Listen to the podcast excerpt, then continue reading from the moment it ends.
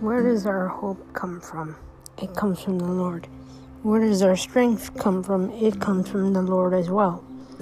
Have we totally forgotten who is most important to us in our lives today? Have we lost our way to Him? Do we need to get on our knees and pray to Him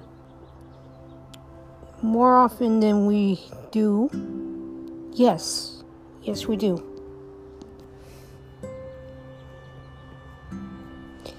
Brothers and sisters, we are in trouble as a nation tonight if we don't remember who is in charge of our lives. Get on your knees, pray, thank Him for even the troubled times because He will get you through them. Do not be afraid. Trust in the Lord.